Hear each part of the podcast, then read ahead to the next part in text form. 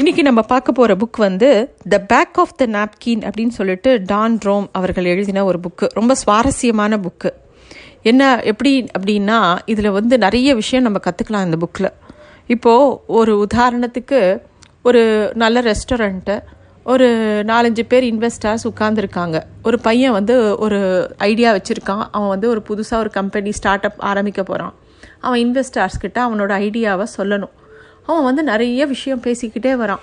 அவங்களுக்கு அதை பற்றி பெரிய ஐடியா இல்லை அவன் என்ன சொல்ல வராங்கிறது அவங்களுக்கு புரிஞ்சால் கூட இன்னும் தெளிவாக புரியலை. அப்போ ஒரு கட்டத்தில் அவனுக்கு ஒரே டென்ஷனாக ஆகுது அப்போ அவன் என்ன பண்ணுறான் அந்த டேபிளில் இருக்கக்கூடிய ஒரு நாப்கின் எடுத்து ஒரு பேனா வச்சு அவன் என்ன சொல்ல வரானோ அது ஒரு டயக்ராமேட்டிக்காக ஒரு சின்ன ட்ராயிங் மூலமாக வரைஞ்சி எக்ஸ்பிளைன் பண்ணுறான் அப்போது அங்கே இருக்கக்கூடிய அவங்க எல்லாருக்கும் இன்னும் ரொம்ப தெளிவாக புரியறது அவன் என்ன சொல்ல வரான் அப்படிங்கிறது உடனே அவங்க வந்து அவனுக்கிட்ட இன்வெஸ்ட் பண்ணுறதுக்கு தயாராகிறாங்க இதுதான் இந்த மாதிரி இந்த மாதிரி விஷயத்தை தான் இந்த பேக் ஆஃப் த நாப்கின்கிற புக்கு எடுத்து சொல்கிறது இப்போ நம்ம எல்லாருமே இந்த டிஜிட்டல் உலகத்தில் டிவி பார்க்குறோம் வீடியோஸ் நிறையா பார்க்குறோம் நிறையா கலர்ஃபுல் திங்ஸை பார்த்துட்டே இருக்கோம்.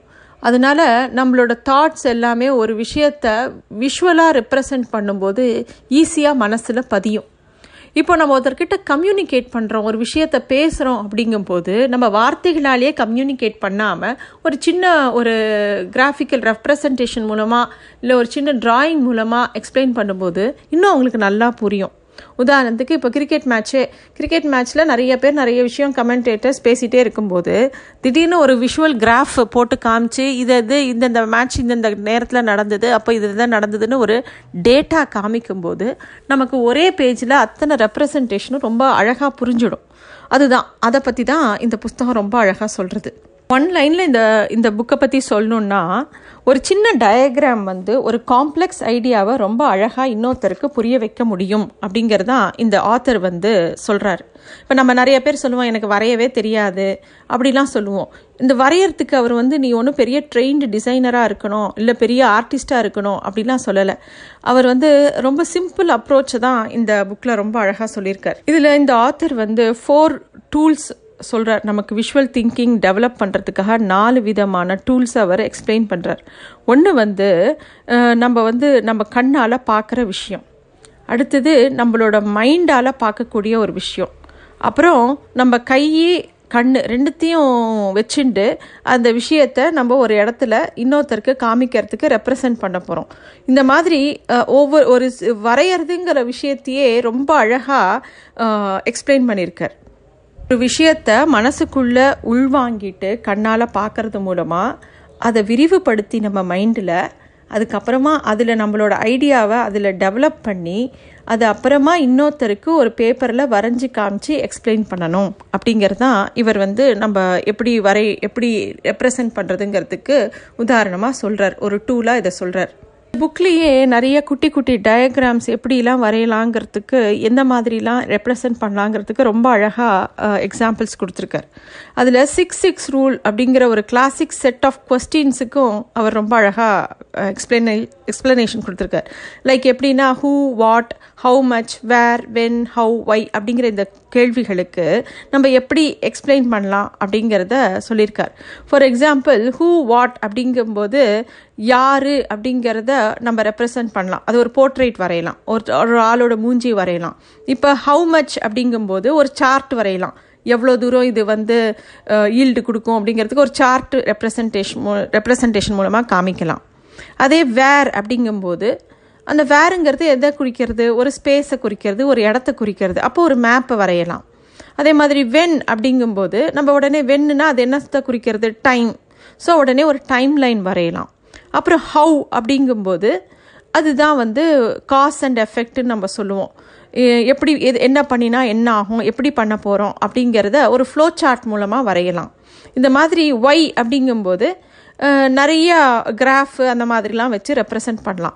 ஸோ இந்த who how much where when how why இந்த கேள்விகளுக்கு ஒவ்வொரு விதமான டயக்ராம்ஸ் மூலமாக நம்ம ரெப்ரசன்ட் பண்ணும்போது இன்னும் ரொம்ப அழகாக தெளிவாக புரியும் அப்படிங்கிறது சொல்கிறார் இவர் வந்து எஸ்கியூவிஐடி அப்படின்னு ஒரு டூல் சொல்கிறார் அதாவது simple quality vision individual change அப்படின்னு சொல்லக்கூடிய ரொம்ப ஒரு அழகான ஒரு விஷயத்த சொல்கிறார் த டி இஸ் அப்படிங்கிறது வந்து டெல்டா. இந்த விஐடியில் எஸ்கியூவிஐடியில் டிங்கிறது டெல்டா அப்படின்னு சொல்கிறார் அதாவது ஒவ்வொரு விஷயத்தையும் எடுத்துட்டு அந்த பிக்டோரியலாக எப்படி ரெப்ரசன்ட் பண்ணா இப்போது நிறைய குழந்தைகளுக்கான கேம்ஸ் பார்த்தோன்னா பிக்ஷனரின்னு ஒரு கேம் வரும்.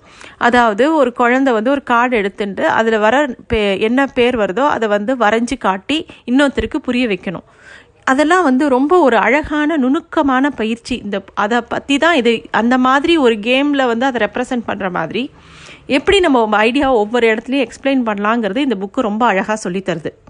இதில் என்ன அப்படின்னா எந்த ஒரு சிக்கலான விஷயத்தையும் ரெப்ர இந்த மாதிரி விஷுவல் ரெப்ரசன்டேஷனில் புரிய வைக்கலாங்கும்போது எனக்கு வரைய தெரியாதே அப்படிங்கும்போது அதுக்கு அவர் நிறைய விஷயங்கள் சொல்கிறார் என்னென்னா அந்த கட்டம் போடுறது நட்சத்திரம் வரைகிறது வட்டம் போடுறது அப்புறம் வந்து ஸ்டிக் டயக்ராம்ஸ் வரைகிறது அப்புறம் நம்பர்ஸை வச்சு வரைகிறது இந்த மாதிரி நிறைய டிப்ஸ் இந்த இதுலேயே அவர் கொடுக்குறார்.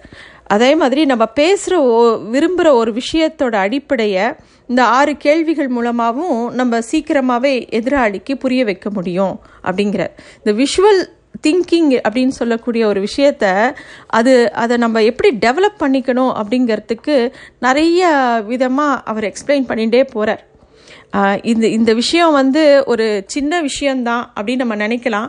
பட் இதை பயிற்சி பண்ண பண்ண தான் நமக்கு நல்ல இதில் ஒரு கான்ஃபிடென்ஸ் வரும்.